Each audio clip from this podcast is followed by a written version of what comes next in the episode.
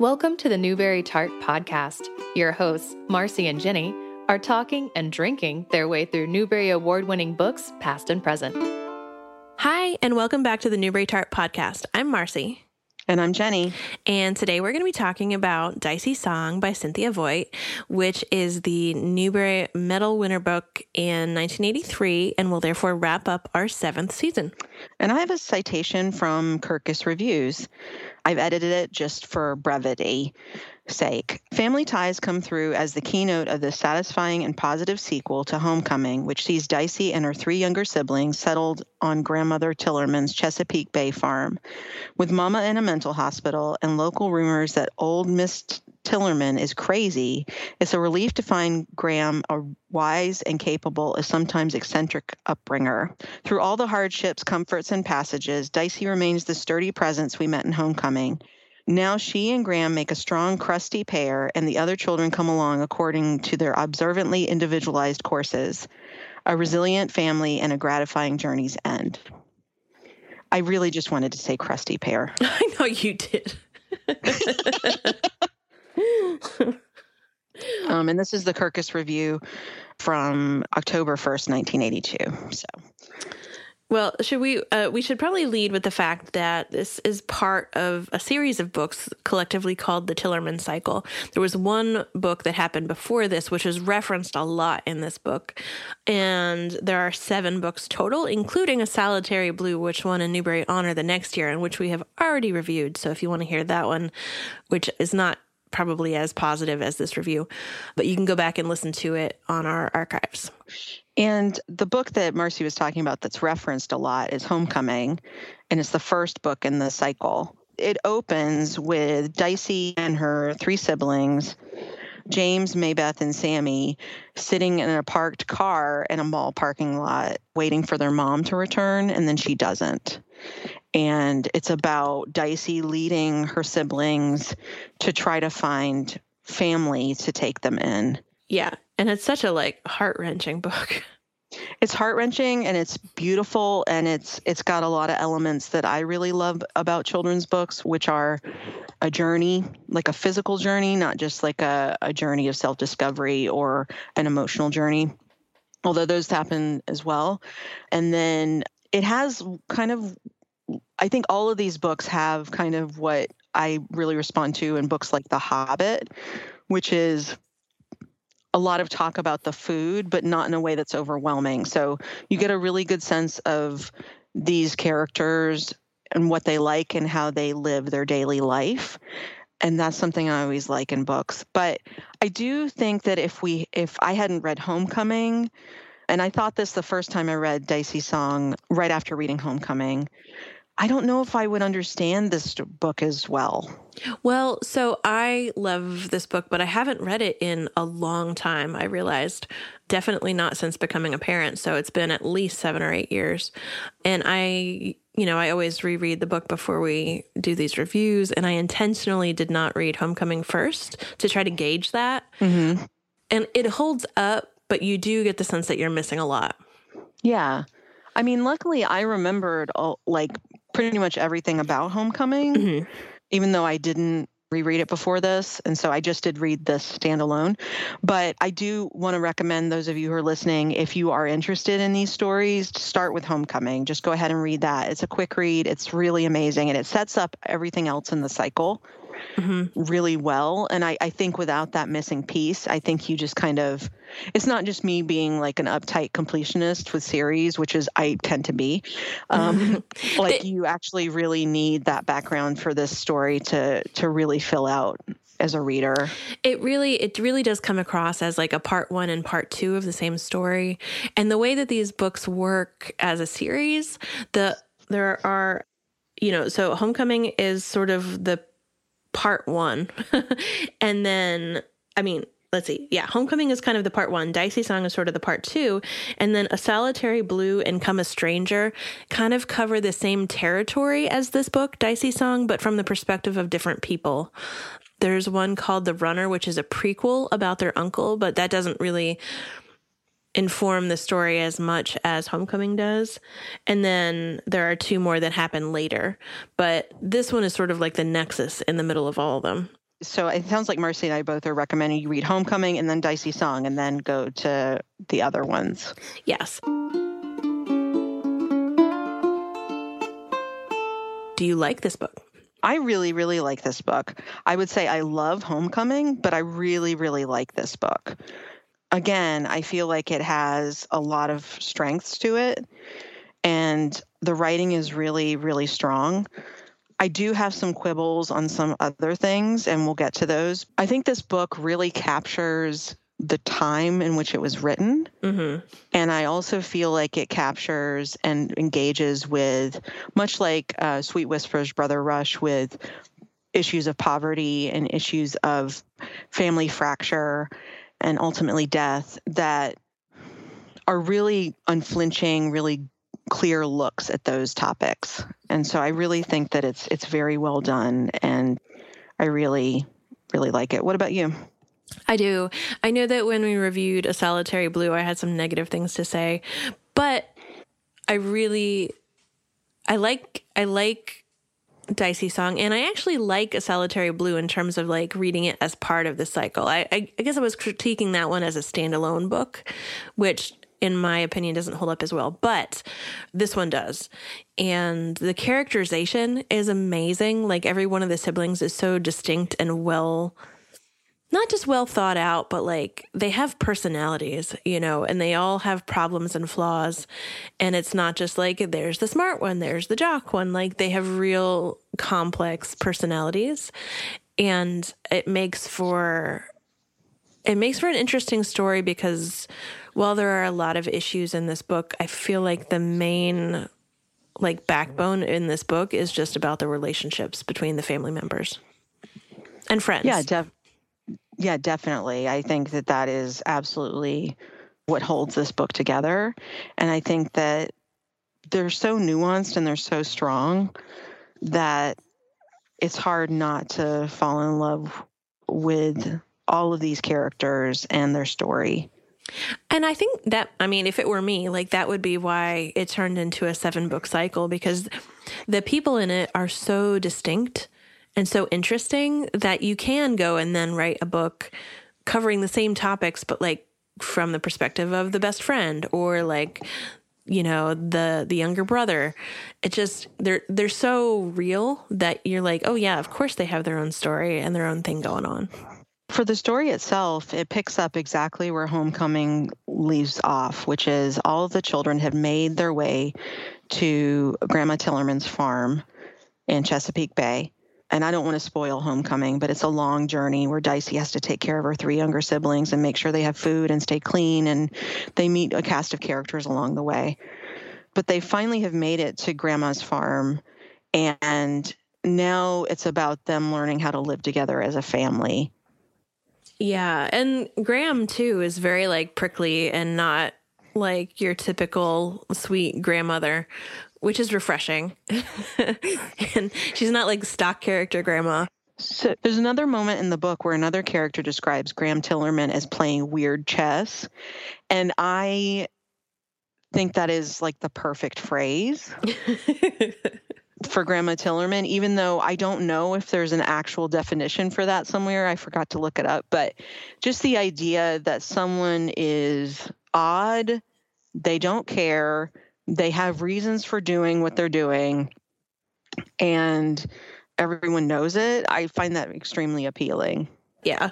Well, and just like the description of what makes her odd is so like it, maybe it's just because it's pandemic times but like i so relate they're like she has just like her hair is a little wild and she's wearing like the early 80s version of jammies, honestly. Like just a long, loose skirt and a loose blouse and no shoes. I'm like, I can totally get behind that. Like, there's nothing weird about that at all.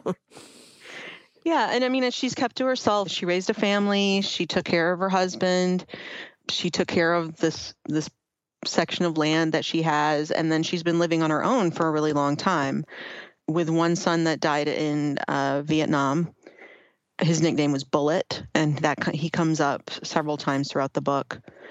And then another son who has moved out to California and doesn't know anything, or she doesn't really know much about his current life. And then Dicey and her siblings' mom, Homecoming ends with them ma- having made it to the farm, and they do know that their mom is comatose in the hospital up in Boston. So we open the, we open this book with that knowledge, and that's a major a major plot point throughout this book. What I find interesting about this book is that it reads like a very plot heavy book in in just the the readability of it, but when you think about it, not much actually happens. No, it's very it's very subtle and it's very especially compared to the big journey of homecoming, it's much smaller in scale. But you have a lot of like growth in this book and a lot of emotional beats that are hit. So you have James who is struggling about letting all the kids at his school know how smart he is because he's afraid he won't have friends. You have Sammy who is keeping quiet and not being rambunctious, which is really against his nature because he again kind of wants to fit in and not cause any trouble. And then Maybeth who's having learning difficulties and has kind of been written off by her teacher, but she has this amazing musical ability.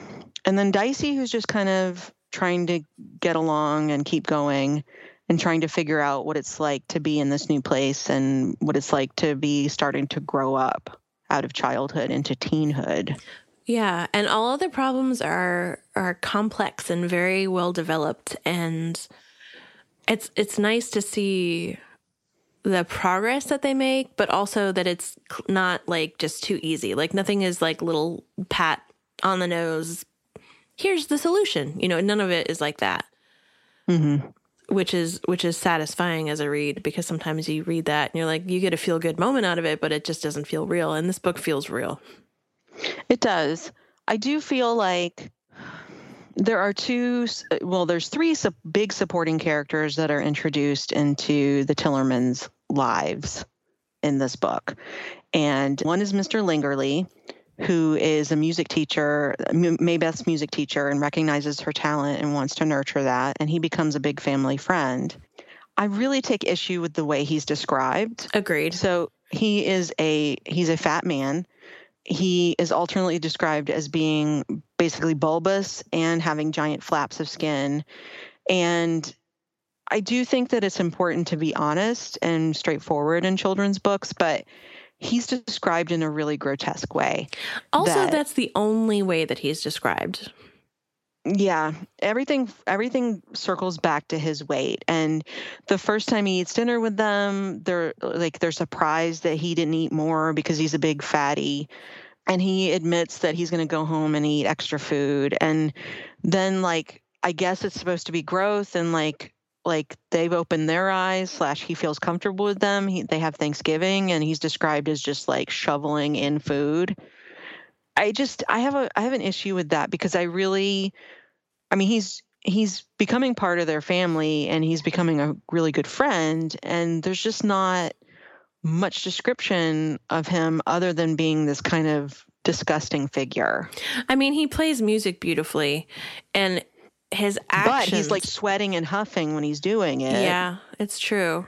I mean, I, I feel like the actions that he takes during the book, in terms of encouraging Maybeth and and all that, are good. But you're right that when he is actually being described, like not what he's doing, but like just him as a person, nothing except for his fatness is ever used to qualify him. Yeah. And so, I mean, you know, that that's probably you know that's probably my lens on it but like at the same time i think that really it shows how it's a perfect example of the demonization of fatness in books and in media throughout the ages. Well, and I think that I think that it was an attempt to be as unflinching about that as this book is about things like poverty and race and mental health. But I think that is the one aspect where it fails a little bit.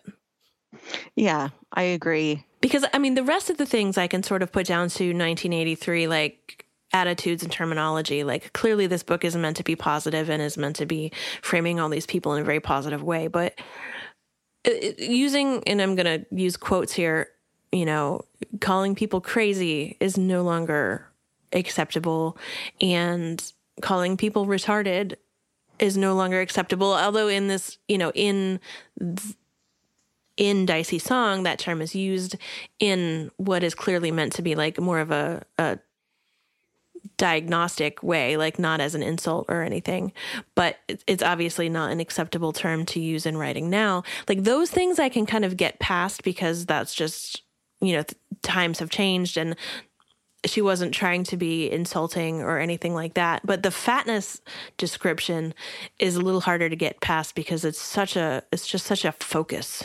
You know what I mean? It's yeah. not like somebody was just referring to somebody's weight in a in an outdated way. It was just like really like, hey, this dude, this is all there is about this dude. Yeah, I mean, he really comes off physically as like Jabba the Hutt, and I just don't.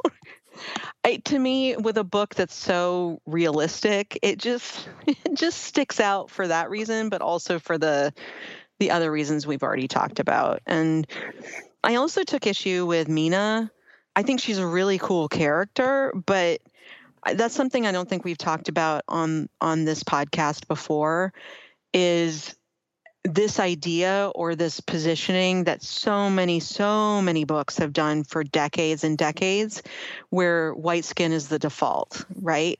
So it's great that she's you know that mina is described and she she sounds lovely like you know she sounds like a beautiful young lady but she also, you know, they talk. She's talked about her skin, her skin tone, and that's the only character that skin color is described in this book. And that's something that I think we're we're definitely veering away from. I think you know I prefer either everyone's skin tone is is described in a book or no one's is. But you know, cherry picking diverse characters and and you know describing their skin tone is something that's very doesn't settle well with me. And i know that this was something that was just considered it wasn't even considered it was just the way that that books were written for many many years. But you know it just stuck it stood out to me in this book because it always feels reductive and it just it kept coming up right? And it hmm. so yeah that's just something that i i I think sticks in my craw now even more than it once I became aware of it. Mm-hmm. I think that the way that Mina was written and the fact that she's physically described was kind of reflecting Dicey's awareness of race like when they're describing the the seating arrangements when she first goes to school she they actually refer to like the the waterman's children sit in the back and the town children who are all dressed up sit in the very front. And then you know the the blacks all sit together. Like that you know, was it was surprising to read that. Like I was a little startled to read that, but when I thought about it and thought about the time that it was written, like that that probably is an accurate like reflection of how the seating arrangements were and it was just like a flat observation.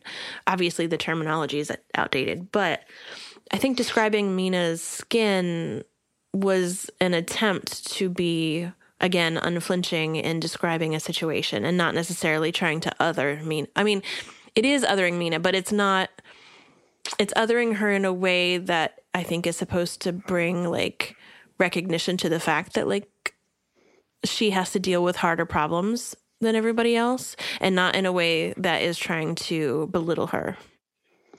I definitely feel like that's the the aim of the book and I I totally got all of that. I just think that this definitely is you know, Mina's the only person whose skin is described at length, you know? Yeah. And so that has a purpose in this book, but there's ways of doing that where you frame it so that Dicey is maybe thinking about her own skin or her own who she's surrounded by normally mm-hmm. in contrast. So there is some, you know, meditation or some thinking about it rather than like, you know, just that this character because we don't know i mean jeff could be black. That's true. Right? But we never we're not given a skin description of him. So that leads me to believe that he's white which means like most books for a very long time and still the idea of you know the default is white skin. But wouldn't that be so, the case for dicey's life? You know what i mean? it would be but i i feel like you know there's no engaging with it on that level and that's fine you know it, it is it can be a product of its time it can be you know lots of different things i do think it's effective in thinking about racial issues in this small northeastern town i do think it, it has a lot of effective parts on that but I, you know, that's just something, and I'm not damning the book for this. Yeah, I just course. think that it's just very indicative and very like a clear cut example of of this, which you encounter in just eons of books. Oh, this is yeah, of course, true. But I think I think that some of the racial issues are are handled well in some cases, though, or at least in a way that shows that um, it show that they show that Dicey's eyes are being opened a bit. Mm-hmm. I'm going to flip to what's page 162 in my book, where Gram has gone to visit Mina's family. More like, what did she say? She said, I've come to put a face on the boogeyman. And it basically implies that their family would be judging the Tillermans rather than the other way around, which one is a good thing. But two, Mina says that her mother called Gram a lady, uh, and then says, Mom only says that about any white woman who doesn't ask if she does daily cleaning. Gram wouldn't do that, Dicey protested. She's a minority. Dicey looked at her friend with an idea of the difficulties this girl might face, and she knew that she had only the vaguest idea of them. Mina must know much, much more. And so I feel like, yes, being a product of its times, it has a lot of failings in that way because, I mean, recent events notwithstanding, we have made progress, but at least that felt like respectful and truthful too. Yes, very much so. So I liked that aspect of it. No, I thought there were a lot of really beautiful moments, that one included, where Dicey you you see these beats where Dicey is thinking about the world outside of herself and you're thinking you're seeing Dicey understand that yes, she's had it very rough and she she and her siblings have had you know had to endure some things that no child has had to endure really. But there's still plenty of other hardships that she has no concept of. And i thought that was a very amazing in particular the passage that you read a really amazing inclusion Yeah. and kind of a dicey examining her white privilege without knowing those terms and and having you know the language that we use now to you to analyze i just eh, eh, you know i didn't i think i had an outsized reaction to the the default white skin color thing Mhm. because it is just something that just keeps coming up over and over It and over part- and yeah. so I can't imagine being a person of color and just book after book that you read, uh, you know, the characters are assumed to be white. And then if you do get a description of someone who is African American or Latinx or Asian, they they have their skin is described as chocolate or as sunset or you know colors from a crayon box or you know it's like That's fair. That's fair. you know it's like i i can't imagine i mean once i became aware of this a couple years back i started to get fatigued and i'm you know i'm not in a dark a darker skinned body every day so i can't even imagine like what's that what that's like to, going into a book not knowing if you're going to have to read that you know? I just think it probably is got to be exhausting Yeah, and I don't disagree with any of that, but I'm looking at the way that Mina is described, and they're actually not talking about her skin. they don't until the second time she's described Okay. Yeah. Because at first I was like, yes, yes, we did it. She did it. she's talking about her hairstyle and that, you know, it's, she says that she's black, but she doesn't go into like description of her skin. And then um, the second time she does. And um, I Almost made that. it. Almost made it. Yeah. I just didn't remember that, which again, it is an example of privilege because, Yeah. but so my copy, it's um on page thirty-five because I was like, yes, we. I can't believe this happened in a book from 1982. I was like so excited, and then It's on page 35 in mine, and Mina says, We're the smartest ones in here, lowering her voice so that nobody can hear. She smiled at Dicey, and her teeth flashed white, and her round cheeks got rounder. Oh, yeah. Her skin was smooth and milk chocolate brown. Her hands, arranging things on the tabletop, were large and quick. And it was just like, okay, you know, okay, I got it. I do think that there's enough in the book that explains or shows that Voigt was not, that was not her intent. Right.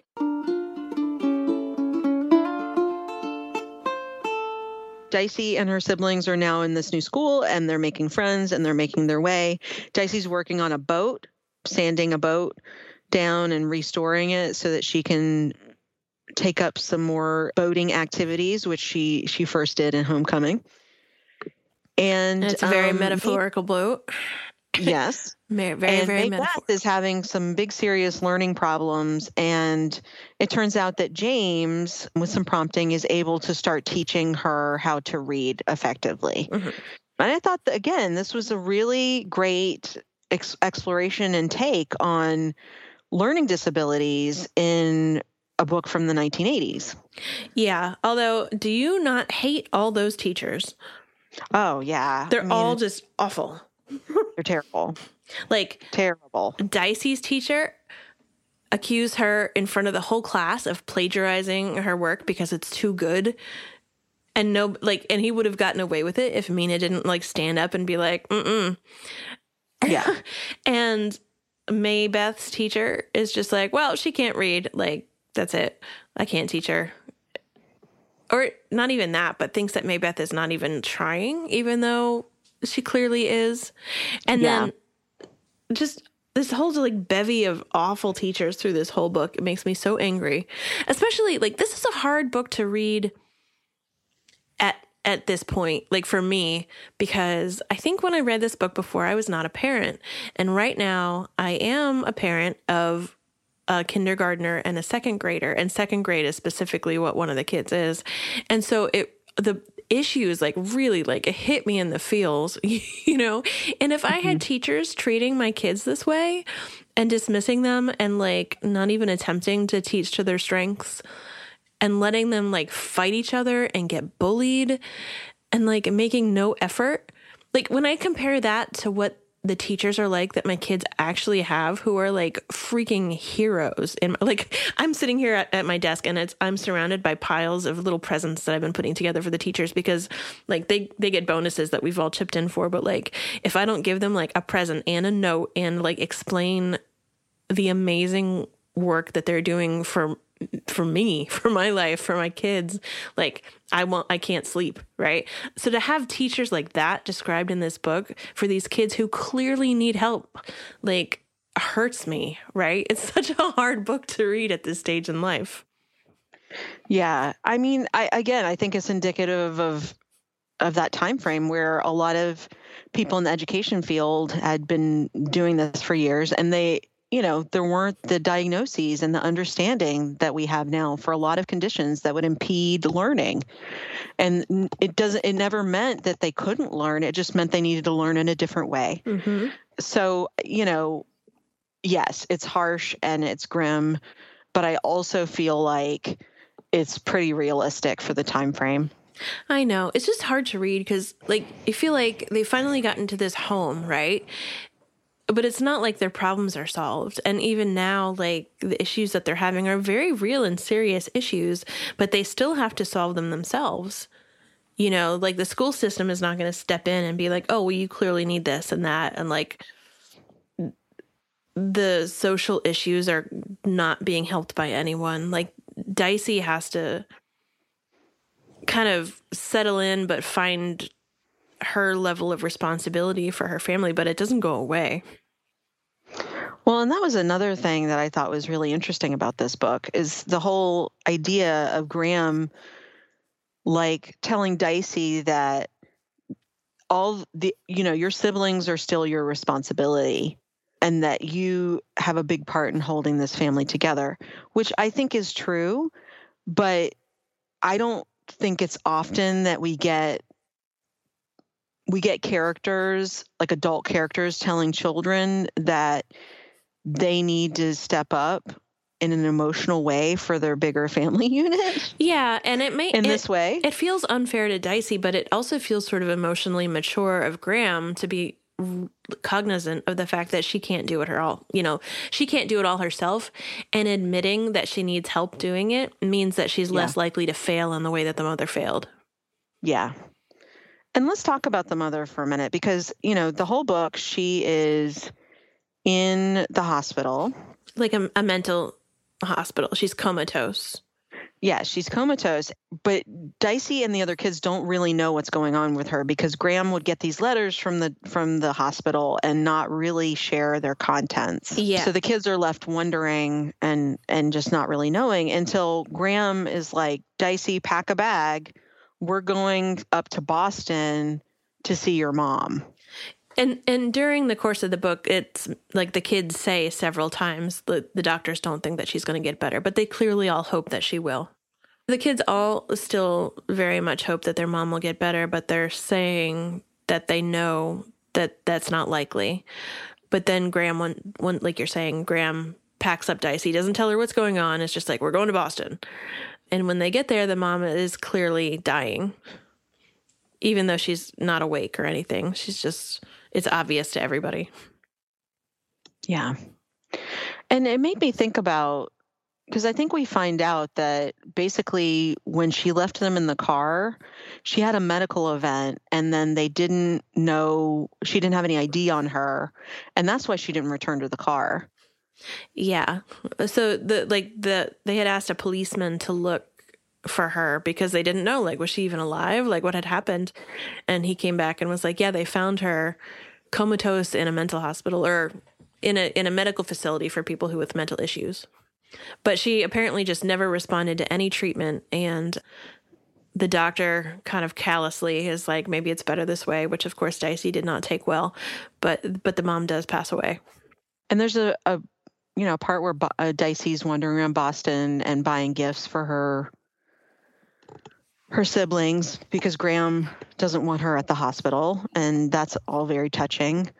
And then they end up getting the mom cremated and bringing her back in a box that Dicey gets from a store where she had met the proprietor who makes all the the wonderful handicrafts, woodcrafts in the store, and he gifted the box to her and Gram to put their mom's ashes in. And they take her home and bury the box under a tree that's like significant to them throughout the book on on Gram's property. The paper mulberry. Yep. And it's interesting because the kids are upset, but they're also like resigned. Like they had all like hoped deep inside, but knew also that it this was probably what was going to happen. And so while they're all sad, nobody is really like shocked or horrified or anything. They're just like, okay, we get it. Yeah. It's not it's not an uplifting book. no, it's not an uplifting book at all. I mean, well, I would say it's not an uplifting book, but it's it's definitely i think ends on a higher note than where it begins. Certainly. Even though there's been a lot of pain and a lot of loss. Yeah pain and loss and just mental anguish in the book. But you know what? I think especially I feel like I can say with some authority after the past couple of years that we've had that uncertainty is one of the hardest things to deal with. And especially when a good outcome is not likely, like the uncertainty is harder to manage than anything else. And so for the kids' own mental health, knowing one way or the other, even if it's bad, is easier to deal with, I think. So in that way, I, I think it does end on a hopeful note because they're not just like waiting for the for the the shoe to drop. It's like it's happened and they can kind of start to move on.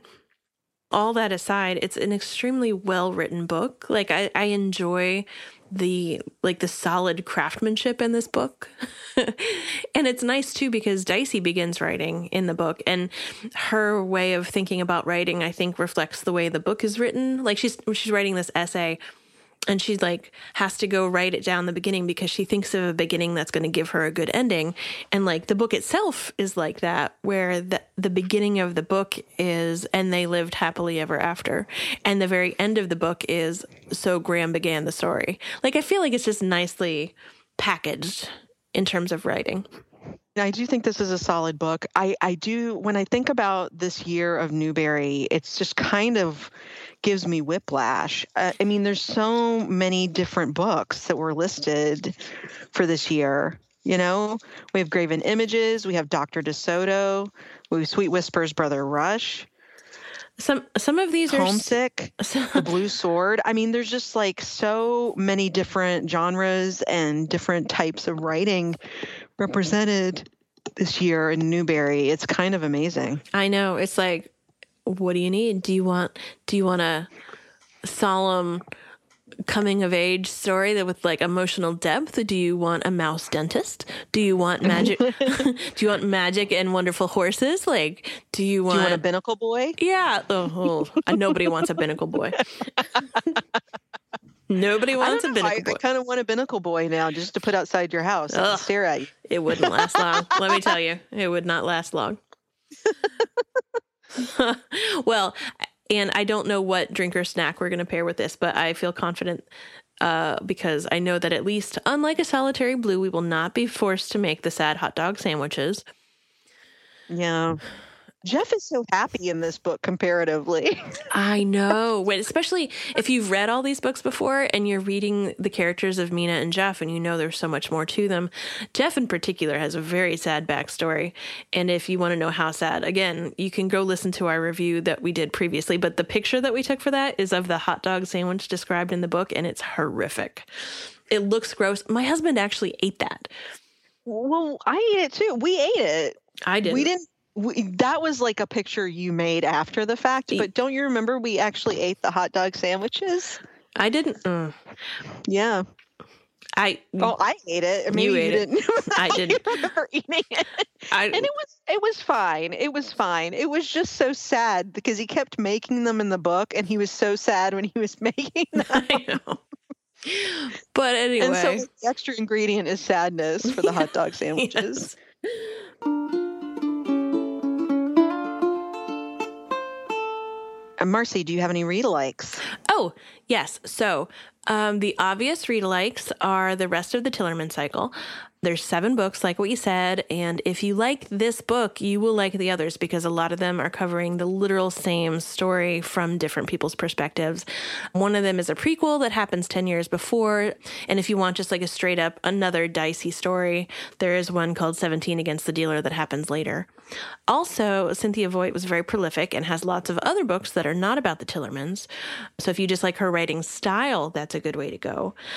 I can also recommend a whole bunch of books about the Austen family by Madeleine L'Engle. So she had different, everybody fits together like a puzzle piece in her world, but the sort of more prosaic family that doesn't go on magical adventures is called The Austens. So the first book in that is called Meet the Austens.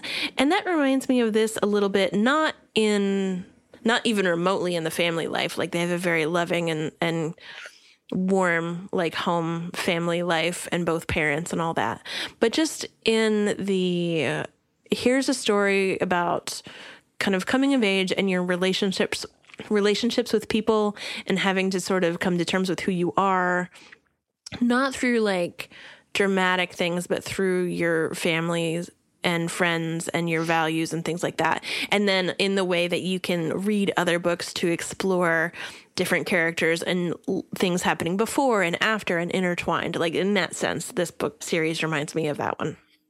What about you? So there were two books that came to mind when I was rereading this book. One is Locomotion by Jacqueline Woodson. Mm. And it's about a boy, Lonnie, who's seven years old. And he and his sister were orphaned when their their parents passed in a fire. And so it's about his experience with being in foster care and his sister being in a different foster home. And it just has a lot of the same themes of like holding on to family and growing up Ordinary Hazards by Nikki Grimes, who we've interviewed twice, and, and love. she's just wonderful. And it's her memoir of growing up in a family with a lot of uh, a lot of different issues mental health issues, an absent father, and then going from foster family to foster family. And it's really a, a rough read because she's such a beautiful writer, but it's it's just so it's such a beautiful book. It really is. So both of those books to me reminded me I was reminded of them when I read reread Homecoming this time. Well, thank you again for joining us as we finish up our seventh season with Dicey Song by Cynthia Voigt. You can find us on social media on Facebook, Twitter, and Instagram. Please let us know what you like about the episodes. If you have any questions or comments, we'd love to hear from you. Or suggestions. And, yeah, and suggestions. And also, please rate and review us on whatever platform you find us on. It helps other people find the podcast and helps us keep going. Thanks so much for listening. Bye. Production assistance for Newbery Tart is provided by Raphael Siebenman and Liam Grove. Graphic design by Liz Meitinger. Intro and outro by Ariana Hargrave. Theme music for this podcast is provided by the laid back and local Throckmorton Ukulele Band. You can hear more of their music on Facebook. Find more Newbery Tart episodes at iTunes, Stitcher, or wherever you listen to your favorite podcasts. Our website is Newbery Tart. That's N E W B E R Y T A R T dot com.